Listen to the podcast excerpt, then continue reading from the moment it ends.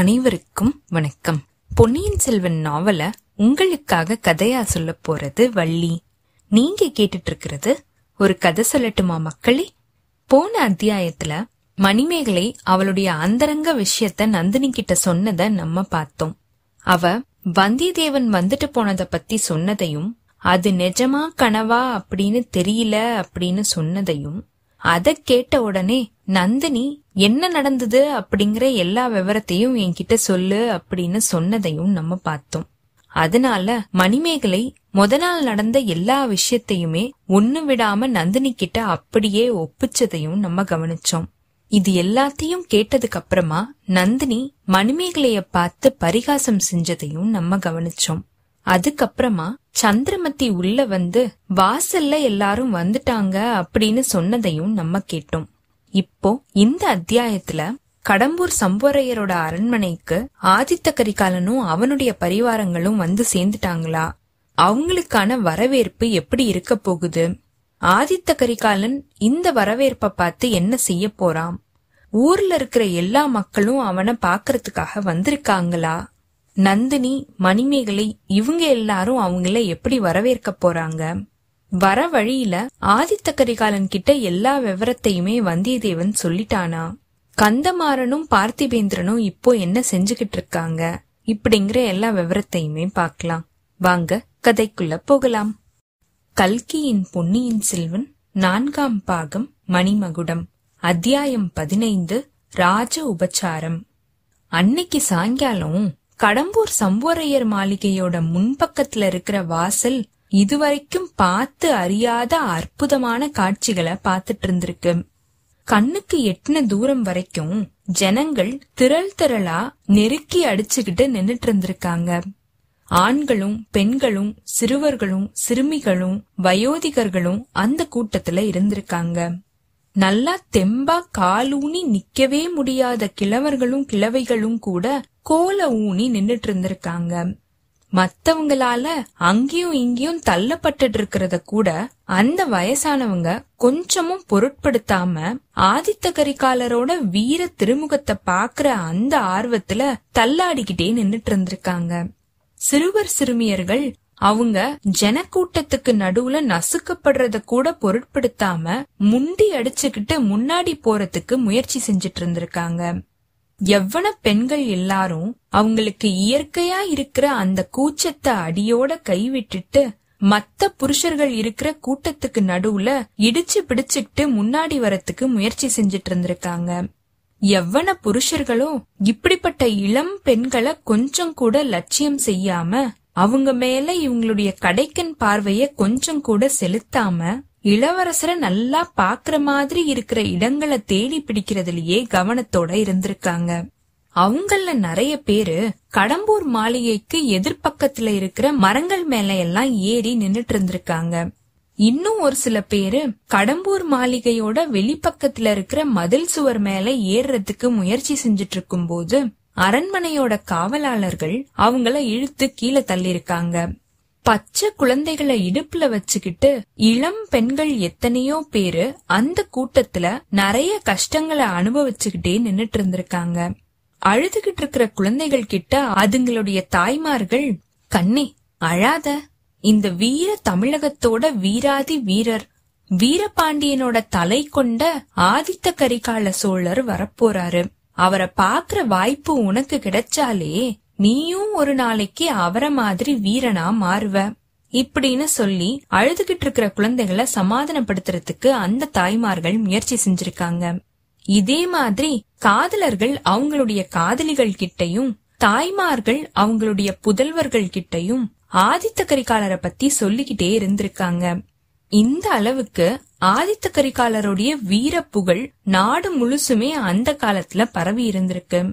பன்னெண்டாவது வயசுல போர்க்களத்துக்குள்ள நுழைஞ்சு கையில கத்தி எடுத்து பகைவர்கள் நிறைய பேரை வெட்டி வீழ்த்தினவரும், சேவூர் போர்க்களத்துல பாண்டிய சைனியத்தை முறியடிச்சு வீரபாண்டியன் பாலைவனத்துக்குள்ள ஓடி போய் பாறையோட குகைக்குள்ள ஒளிஞ்சுக்கிற மாதிரி செஞ்சவரும், அவரோட பத்தொன்பதாவது வயசுல வீரபாண்டியனுடைய ஆபத்துதவி படைய சின்னாபின்னம் செஞ்சுட்டு அவன் ஒளிஞ்சிருக்கிற இடத்தையும் கண்டுபிடிச்சு வீரபாண்டியனுடைய தலைய வெட்டி எடுத்துட்டு வந்த இளவரசர யார்தான் பாக்குறதுக்கு ஆசைப்பட மாட்டாங்க.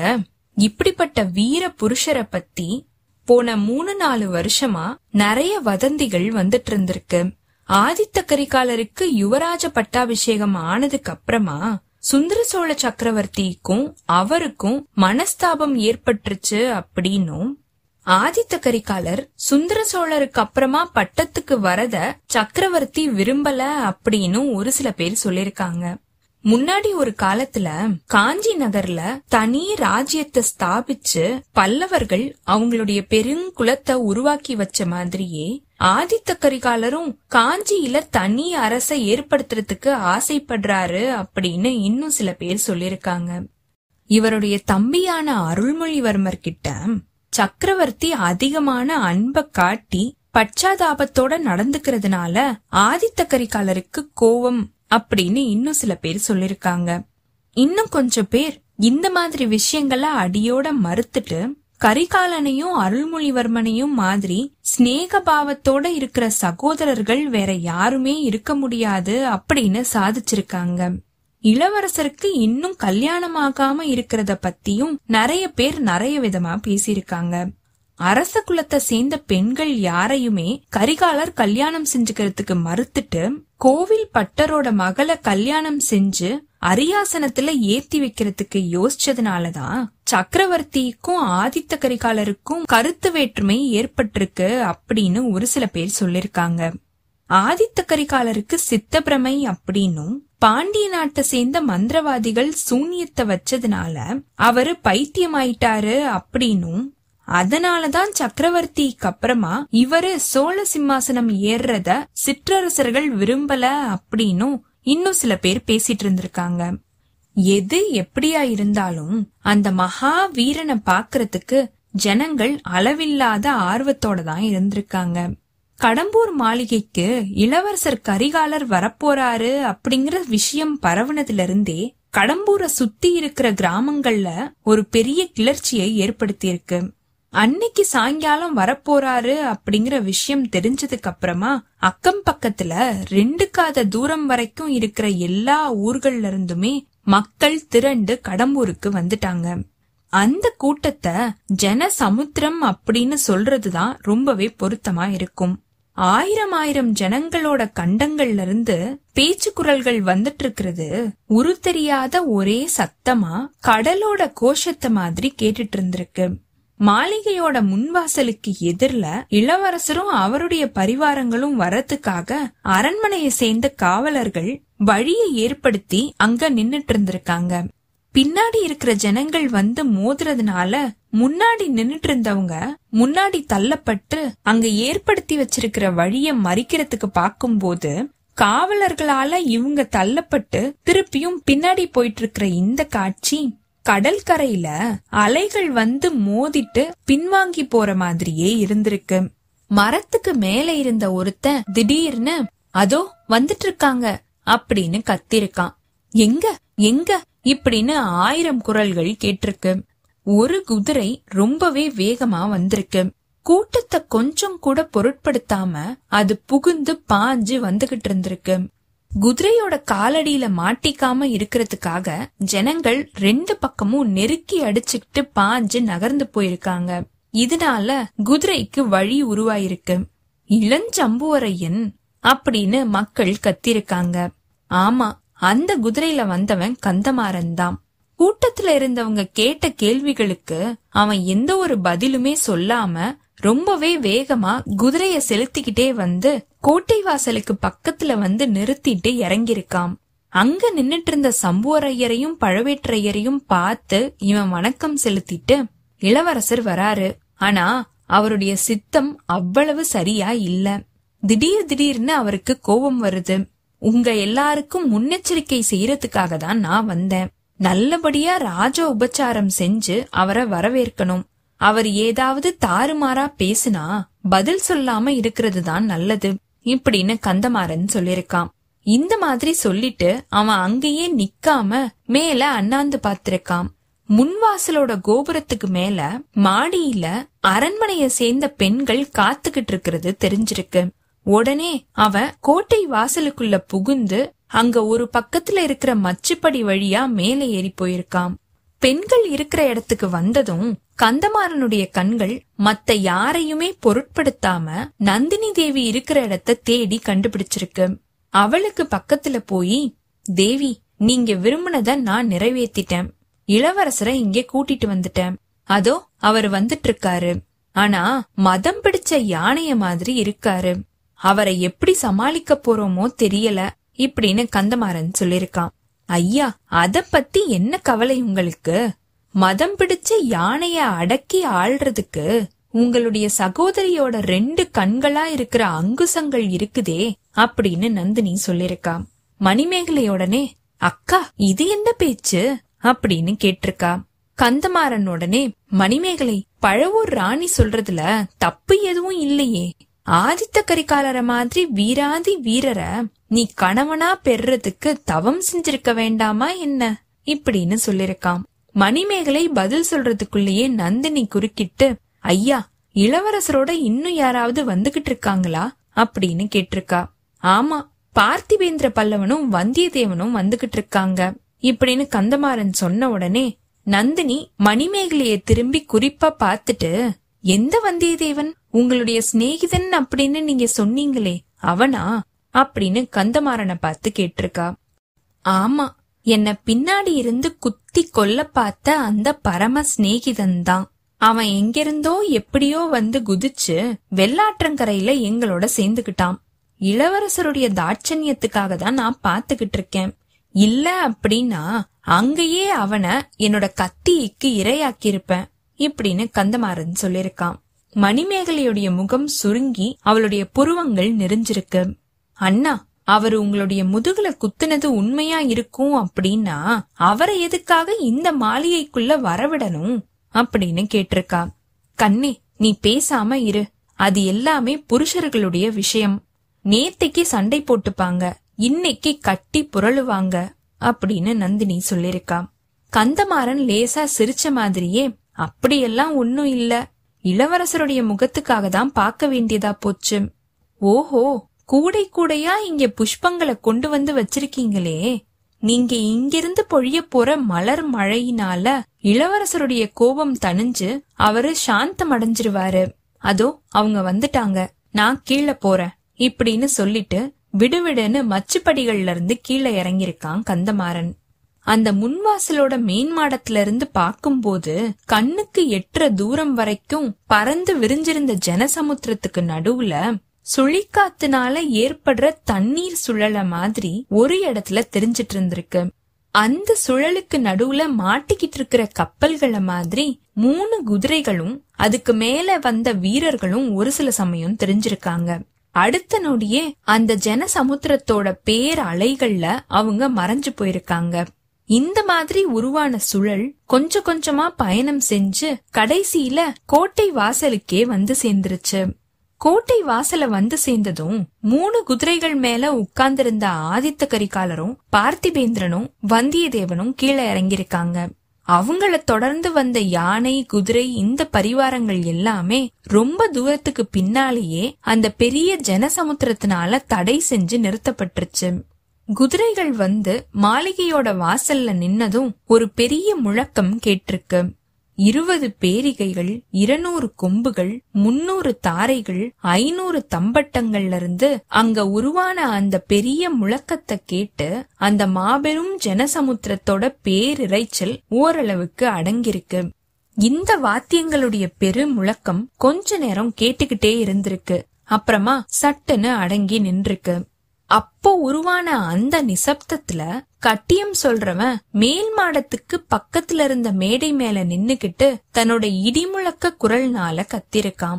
சூரிய வம்சத்திலேயே பிறந்த மனுதாதா, அந்த வம்சத்திலேயே புறாவுக்கு உடலை அறுத்து கொடுத்த சிபி சக்கரவர்த்தி, சிபி சக்கரவர்த்திக்கு பின்னாடி வந்த ராஜகேசரி, அவருடைய புதல்வர் பரகேசரி, பசுவுக்கு நியாயம் வழங்குறதுக்காக தன்னோட புதல்வனையே பலி கொடுத்த மனுநீதி சோழன், இமயமலையில புலியோட லட்சணைய பொறிச்ச கரிகால் பெருவளத்தான், நலங்கிள்ளி, நெடுங்கிள்ளி, பெருநற்கிள்ளி, குளமுற்று துஞ்சிய கிள்ளி வளவன், குராப்பள்ளி துஞ்சிய கிள்ளிவளவன், எழுபத்தி இரண்டு சிவாலயங்களை உருவாக்குன கோப்பெருஞ்சோழர், இவங்க வழி வழி வந்த தொன்னூறும் ஆறும் புன்சுமந்த பழையாறை விஜயாலய சோழர், அவருடைய குமாரர் சசியமலையிலிருந்து புகார் நகரம் வரைக்கும் காவிரி நதி தீரத்துல எண்பத்தி இரண்டு சிவாலயங்களை உருவாக்குன ஆதித்த சோழர், அவருடைய குமாரர் மதுரையையும் ஈழத்தையும் கொண்ட தில்லை சிதம்பரத்துல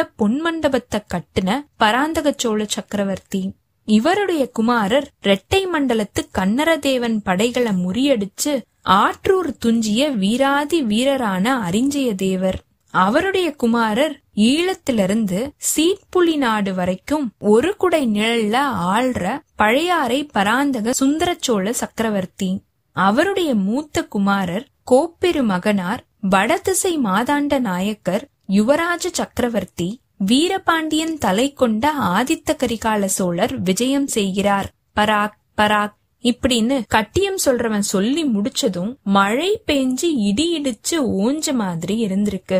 உடனே அவனுக்கு பக்கத்துல நின்னுட்டு இருந்த இன்னொரு கட்டியக்காரன், கொல்லிமலை மன்னன், ஒரே அம்புல சிங்கத்தையும் கரடியையும் மானையும் பன்னியையும் சேர்த்து துளைச்ச வீரன் வல்வில் ஓரி, அவனுடைய பரம்பரையில வழி வழி வந்த ராஜாதிராஜ ராஜ மார்த்தாண்ட வீர கம்பீர சம்புவரையன், சோழ சக்கரவர்த்தி குலத்துக்கு என்னைக்கும் துணைவன், வீர நாராயணபுர ஏரியோட காவலன், ஐயாயிரம் வீர படையோட தண்டநாயக்கன், தன்னோட சின்ன அரண்மனையில எழுந்தருளி இருக்கிற கோப்பெருமகனார் ஆதித்த கரிகால சோழரை தன்னோட மனம் மொழி மெய்கள்னால உவந்து வரவேற்கிறான். சோழகுல தோன்றலோட வரவு நல்வரவா இருக்கட்டும் இப்படின்னு சொல்லிருக்கான். இவன் தன்னோட பேர் இடியான குரல்ல இந்த மாதிரி சொல்லி முடிச்சதும் மேல் மாடத்துல இருந்து மலர் மாறி பொழிஞ்சிருக்கு. ஆதித்த கரிகாலனும் வந்தியத்தேவனும் அண்ணாந்து பாத்திருக்காங்க.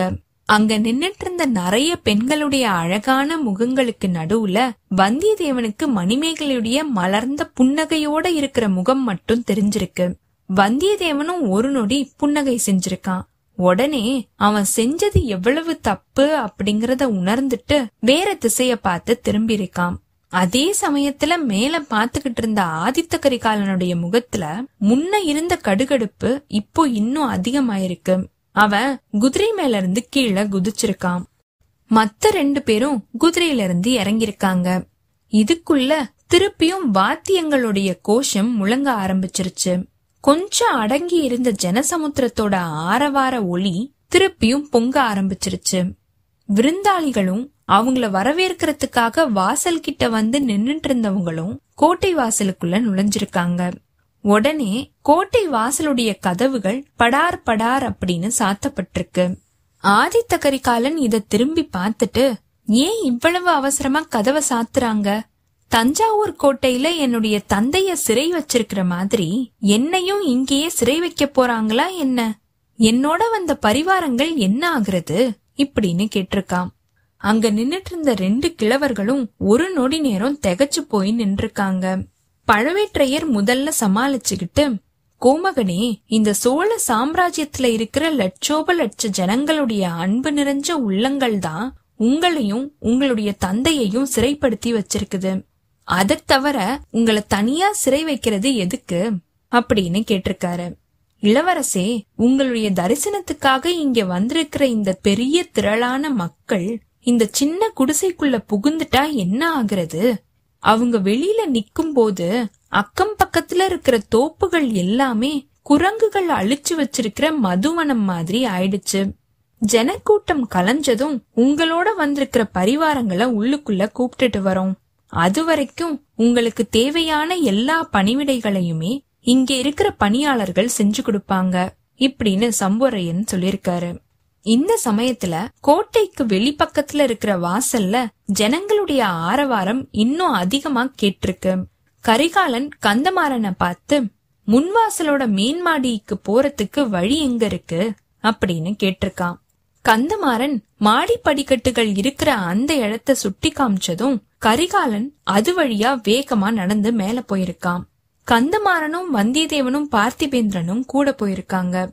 சம்போரையர் பழவேற்றையரை பார்த்து, இது என்ன, வழியோட போயிட்டு இருக்கிற சனியன விலை கொடுத்து வாங்கின மாதிரி நம்ம வாங்கிக்கிட்டோமே. இவனோட மூளை சரியா இருக்கிற மாதிரியே தெரியலையே. சின்ன பிள்ளைங்களோட பேச்ச கேட்டு இந்த காரியத்துல நம்ம தலையிட்டுட்டோம் இப்படின்னு சொல்லிருக்காரு. அப்படி என்ன மோசம் வந்துட போகுது? காரியம் நடந்தா நடக்கட்டும், நடக்கலனா போகட்டும் இப்படின்னு பெரிய பழவேற்றையர் சொல்லிருக்காரு. காரியத்தை பத்தி நான் சொல்லல, நம்ம வீட்ல இருக்கும் போது ஏதாவது ஏடா கூடமா நடந்துடக்கூடாது அப்படின்னு சொல்றேன். நிமித்தம் எதுவுமே சரியா இல்ல.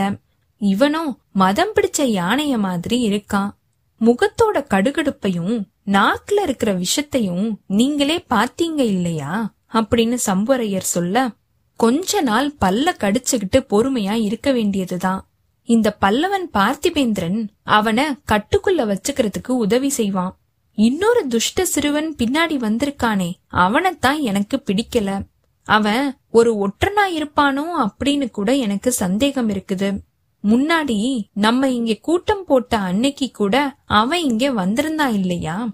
நேத்திக்கு சாயங்காலம் இந்த கோட்டையோட வெளிப்பக்கத்துல இருக்கிற மரத்தோட மறைவுல நின்னுட்டு இருந்தவனும் இவன் தான் இப்படின்னு பெரிய பழவேற்றையர் சொல்லிருக்காரு. அவன் என்னோட மகனோட சிநேகிதன் தானே, அதனால அவனை பத்தி எந்த ஒரு பயமும் இல்ல. இப்போ எதுக்காக பெண்கள் இருக்கிற இடத்துக்கு இவங்க அவசரமா போறாங்க? நம்மளும் போவோமா அப்படின்னு சம்போரையர் கேட்க, இந்த சமயம் மச்சுப்படி வழியா மேல போயிட்டு இருந்த பார்த்திபேந்திரன் திரும்பி வந்து இந்த ரெண்டு குறுநில மன்னர்களும் பேசிக்கிட்டு இருந்த இடத்துக்கு வந்திருக்கான். சம்போரையன் கடைசியா சொன்ன வார்த்தைகள் இவனோட காதுல விழுந்திருக்கு. ஐயா, இளவரசர் விஷயத்துல உங்களுக்கு வேற எந்த ஒரு சந்தேகம் இருந்தாலும் பெண்கள் சம்பந்தமா இருக்கிற சந்தேகம் மட்டும் தேவையில்ல. பெண்களை அவர் கண்ணெடுத்து கூட பாக்குறதில்ல இப்படின்னு சொல்லிருக்கான். பழவேற்றையர் புன்னகையோட சொல்லிருக்காரு, அப்படின்னா அவரை நம்ம இங்க கூட்டிட்டு வந்ததோட நோக்கம் எப்படி நிறைவேறும் அப்படின்னு. அது சம்போரையரோட திருமகளோட அதிர்ஷ்டத்தையும் சோழ சாம்ராஜ்யத்தோட அதிர்ஷ்டத்தையும் பொறுத்தது இப்படின்னு பார்த்திபேந்திரன் சொல்ல, பார்த்திபேந்திரா, மணிமேகலையுடைய அதிர்ஷ்டம் ஒரு பக்கத்துல இருக்கட்டும், வரும்போதே எதுக்காக இளவரசர் இவ்வளவு கடுகடுப்பான முகத்தோட வந்திருக்காரு? எதுக்காக இப்படி விஷத்தோட பேசுறாரு? அவரை நீ எப்படியாவது இங்கிருந்து சமாதானப்படுத்தி கூட்டிட்டு போனா போதும் அப்படின்னு தோணுது இப்படின்னு சம்போரையர் சொல்லிருக்காரு. வெள்ளாற்றங்கரை வரைக்கும் இளவரசர் ரொம்பவே அமைதியா குதூகூலமா தான் வந்துட்டு இருந்தாரு. அதுக்கப்புறமா இந்த வந்தியத்தேவனும் வைஷ்ணவன் ஒருத்தனும் வந்து சேர்ந்தாங்க. அவங்க ஏதோ சொல்லி இருக்கணும், அதுல இருந்துதான் இளவரசருடைய குணம் மாறி போயிருக்குது இப்படின்னு பார்த்திபேந்திரன் முடிக்கிறதுக்குள்ள, நாங்களும் அப்படித்தான் நினைச்சோம். இப்போ என்ன செய்யலாம்? அந்த துஷ்ட பையனும் உங்களோட வந்திருக்கானே இப்படின்னு பெரிய பழவேற்றையர் கேட்டிருக்காரு. நீங்க கொஞ்சம் பொறுமையா இருங்க, நான் எல்லாத்தையுமே சரி செஞ்சிடறேன். அந்த பையனோட எனக்கும் ஒரு சண்டை இருக்குது, அத நான் சமயம் பார்த்து தீர்த்துக்கிறேன் அப்படின்னு பார்த்திபேந்திரன் சொல்லிருக்கான். கரிகாலனும் மத்த ரெண்டு பேரும் முன்வாசல் மேன்மாடத்துக்கு போயிட்டு இருக்கும் போது அங்க இருக்கிற பெண்கள் திரும்பி படிக்கட்டுல இறங்கி கீழே வர சமயமா இருந்திருக்கு. கரிகாலன் கந்தமாறனை பார்த்து, நண்பனே, தாய்மார்கள் எல்லாரும் நம்மளுக்காக இங்க வந்து காத்திருக்கிற மாதிரி செய்யலாமா? அது பெரிய தப்பு. நம்ம தானே அவங்க இருக்கிற இடத்துக்கு போய் வணக்கத்தை செலுத்தணும் இப்படின்னு சொல்லிட்டே அங்க இருந்த பெண்மணிகளுக்கு வணங்கி வழிவிட்டு நின்றுக்கான் ஆதித்த கரிகாலன். ஒவ்வொருத்தரா இறங்கி போகும்போது கந்தமாறன் கிட்ட இவங்க யார் யாரு அப்படின்னு கேட்டு தெரிஞ்சுகிட்டு இருந்திருக்கான். நந்தினிய பார்த்ததும், ஓ, பழவூர் இளைய பிராட்டி இல்லையா? உண்மையாவே வந்திருக்கீங்களா? ரொம்பவே சந்தோஷம் அப்படின்னு ஆதித்த கரிகாலன் சொல்லிருக்கான். நந்தினி எதுவுமே சொல்லாம அவனை தன்னோட கூர்மையான கண்களால பாத்துட்டு அங்கிருந்து போயிருக்கா. அந்த பார்வையோட தீட்சண்யத்தினால கரிகாலனுடைய உடம்பு லேசா நடுங்கிருக்கு. அடுத்த நொடியே அவன் சமாளிச்சுக்கிட்டு பின்னாடி வந்த மணிமேகலைய பார்த்து, ஓ, இவ உன்னோட தங்கை மணிமேகலையாத்தான் இருக்கணும். ஓவியங்கள்ல எழுதி வச்சிருக்கிற கந்தர்வ கன்னிகைய மாதிரியே இருக்கா. இவளுக்கு சீக்கிரமா ஒரு நல்ல மாப்பிள்ளைய பார்த்து கல்யாணம் செஞ்சு வைக்கணும் அப்படின்னு ஆதித்த கரிகாலன் சொல்லிருக்கான். மணிமேகலை வெட்கத்தினால தன்னோட குளிஞ்சிருக்கிற கண்ணங்களோட வந்தியத்தேவனை கடைக்கண்ணால பார்த்துட்டு மடமடன்னு அங்கிருந்து கீழே இறங்கி போயிருக்கா. பெண்கள் எல்லாருமே போனதுக்கு அப்புறமா கரிகாலன் அந்த மேல் மாடத்தோட முகப்புக்கு போய் நின்றுக்கான். வாசல்ல இருக்கிற ஜனங்கள் அப்பதான் கலைஞ்சு போறதுக்கு ஆரம்பிச்சிட்டு இருந்தாங்க. இத பார்த்ததும் அந்த ஜனக்கூட்டத்துக்கு நடுவுல திருப்பியும் பேரிரைச்சல் கேட்டிருக்கு. ஜனங்கள் திரும்பி கோட்டையோட வாசல் பக்கத்துல வர ஆரம்பிச்சிருக்காங்க. அந்த மேல்மாடத்தை ஒட்டி இருக்கிற தனியான நீண்டு இருக்கிற மேடை மேல கட்டியம் சொல்றவன் நின்னுட்டு இருக்கிறத கரிகாலன் பார்த்திருக்கான். அவனை சமிக்ஞை மூலமா பக்கத்துல வர சொல்லி ஆதித்த கரிகாலன் கூப்பிட்டிருக்கான். கட்டியம் சொல்றவன் பக்கத்துல வந்த உடனே ஜனங்களுக்கு ஒரு சில விஷயங்களை தெரிவிக்கிற மாதிரி ஆதித்த கரிகாலன் சொல்லியிருக்கான். கட்டியம் சொல்றவன் திருப்பியும் அங்க போய் நின்னு அந்த பேரிகைய ஒரு சில தடவை முழங்கியிருக்கான். அதுக்கப்புறமா ஜனங்களை சமிக்ஞைனால பேசாம இருக்கணும் அப்படின்னு சொல்லியிருக்கான். ஆதித்த கரிகாலருடைய விருதுகள் ஒரு சிலதை விட்டுட்டு ஒரு சிலத மட்டும் திருப்பியும் சொல்லிட்டு, இப்படிப்பட்ட சோழ குலத்தோட கோமகனார் இந்த கடம்பூர் மாளிகையில ஒரு வாரம் பத்து நாட்கள் வரைக்கும் தங்கி இருக்க போறாரு. சுத்துப்புறத்துல இருக்கிற ஊர்கள் எல்லாத்துக்குமே அவரு விஜயம் செய்வாரு. அப்போ அந்தந்த ஊர்ல இருக்கிற மக்களை அவர் நேர்ல பார்த்து அவங்களுடைய குறைகள் எல்லாத்தையுமே கேட்டு தெரிஞ்சுப்பாரு இப்படின்னு சொல்லியிருக்கான். இப்படி அவன் சொன்னதும் அவ்வளவுதான். இதுவரைக்கும் அந்த கூட்டத்துல இருந்த எல்லா ஆரவாரமும் நிசப்தம் அப்படின்னு சொல்ற அளவுக்கு ஒரு பெரிய பேரிரைச்சலை கிளம்பிருக்கு. குதூகூலமான குரல்களும் வாழ்த்தொலிகளும் கரகோஷ சத்தமும் ஒன்னா சேர்ந்து கலந்து மேல எந்திரிக்க ஆரம்பிச்சிருக்கு. இந்த சத்தம் சுத்து பக்கத்துல ரொம்ப தூரம் வரைக்கும் போய் வீரநாராயணபுரத்துல இருக்கிற ஏரியிலிருந்து எழுபத்தி நாலு கண்மாய்கள் வழியா பாஞ்சு போயிட்டு இருக்கிற தண்ணீரோட சத்தத்தையும் இது அமுக்கிடுற மாதிரி இருந்திருக்கு. சம்போரையரும் பழவேற்றையரும் பார்த்திபேந்திரனும் அவங்க முன்னாடி நின்னுட்டு இருந்த அதே இடத்துலயே நின்னுட்டு இருந்திருக்காங்க. ஆதித்த கரிகாலன் அவங்க நின்னுட்டு இருக்கிற அந்த இடத்துக்கு பக்கத்துல வந்து, பார்த்திபேந்திரா என்ன நீ இங்கேயே நின்னுட்ட? இந்த கிழவர்களோட சேர்ந்து நீயும் சதி ஆலோசனை செய்ய ஆரம்பிச்சிட்டியா என்ன அப்படின்னு கேட்டிருக்கான். கிழவர்கள் ரெண்டு பேரும் திடுக்கிட்டு கரிகாலனுடைய முகத்தையே பாத்திருக்காங்க. அவனோட முகத்துல புன்னகை தவழ்ந்துகிட்டு இருந்திருக்கு. சம்போரையர் கொஞ்சம் சமாளிச்சுக்கிட்டு, கோமகனே கொஞ்சம் முன்னாடி சிறை அப்படின்னு சொன்னீங்க, இப்போ சதி அப்படின்னு சொல்றீங்க. இந்த குடிசையில நீங்க விருந்தாளியா தங்கி இருக்கும் போது உங்களுக்கு அணு அளவும் எந்த ஒரு தீங்கும் ஏற்படாது அப்படின்னு நான் ஆணையிட்டு சொல்றேன். அந்த மாதிரி நடக்கிறதுக்கு முன்னாடி என்னோட உடம்புல இருந்து உயிர் பிரிஞ்சு போயிடும் அப்படின்னு சம்போரையர் சொல்லிருக்காரு. ஐயா, எனக்கு தீங்கு ஏற்படும் அப்படின்னு நான் பயப்படுறதா நீங்க நினைச்சுக்கிட்டு இருக்கீங்களா? ஒரு லட்சம் பாண்டிய நாட்டு பகைவர்களுக்கு நடுவுல இருக்கும் போதே எனக்கு தீங்கு ஏற்படும் அப்படின்னு நான் பயந்ததில்லை. என்னோட அருமை சிநேகிதர்களுக்கு நடுவுல இருக்கும் போது நான் ஏன் பயப்படணும்? ஆனா உங்களுடைய இந்த மாளிகைய குடிசை அப்படின்னு மட்டும் சொல்லாதீங்க. ஆஹா, இத சுத்தி இருக்கிற மதில் சுவர்கள் எவ்வளவு உயரமா இருக்குது, எவ்வளவு கனம் வேற. தஞ்சாவூர் கோட்டை மதில் சுவரை விட இது பெருசா இருக்கும் இல்லையா? எந்த பகைவர்களுக்காக இவ்வளவு பந்தோபஸ்தா கோட்டைய கட்டி இருக்கீங்க அப்படின்னு கரிகாலன் கேட்டிருக்கான். இளவரசே, எங்களுக்கு அப்படின்னு தனியான பகைவர்கள் யாரும் கிடையாது. சோழ குலத்தோட பகைவர்கள் தான் எங்களுடைய பகைவர்கள். சோழ குலத்தோட நண்பர்கள் எங்களுக்கும் நண்பர்கள் இப்படின்னு சம்போரையர் சொல்லிருக்காரு. உங்களுடைய இந்த வாக்குறுதி எனக்கு ரொம்பவே சந்தோஷத்தை கொடுக்குது. இத உங்களுடைய கந்தமாறன் கிட்ட சொல்லி வையுங்க. என்னோட நண்பனா இருக்கிற வானர் குலத்து இளவரசனை கந்தமாறன் அவனுடைய பகைவன் அப்படின்னு கருதிக்கிட்டு வரான். இது பெரிய தப்பில்லையா என்ன இப்படின்னு ஆதித்த கரிகாலன் சொல்லும் போது கந்தமாறன் தலைய குனிஞ்சுகிட்டு நின்னுட்டு இருந்திருக்கான். இத்தோட இந்த அத்தியாயம் நிறைவு பெற்றதுங்க. அடுத்த அத்தியாயத்துல ஆதித்த கரிகாலன் இன்னும் என்னென்ன விஷயங்களை பத்தி சம்போரையர்கிட்டையும் பழுவேற்றையர்கிட்டையும் பேச போறான். வந்தியத்தேவன், ஆழ்வார்க்கடியான், பார்த்திபேந்திரன், ஆதித்த கரிகாலன் இவங்க எல்லாரும் எங்க தங்க போறாங்க? நந்தினியும் மணிமேகலையும் என்னென்ன விஷயங்களை பேசிக்க போறாங்க? கந்தமாறன் நந்தினி கிட்ட இன்னும் என்ன விஷயங்களை சொல்ல போறான்? நந்தினியும் ஆபத்துதவிகளும் என்ன திட்டத்தை உருவாக்க போறாங்க? இந்த விஷயம் ஆதித்த கரிகாலனுக்கு தெரிய வரப்போகுதா? வந்தியத்தேவனால ஆதித்த கரிகாலனுக்கு பாதுகாப்பா இருக்க முடியுமா?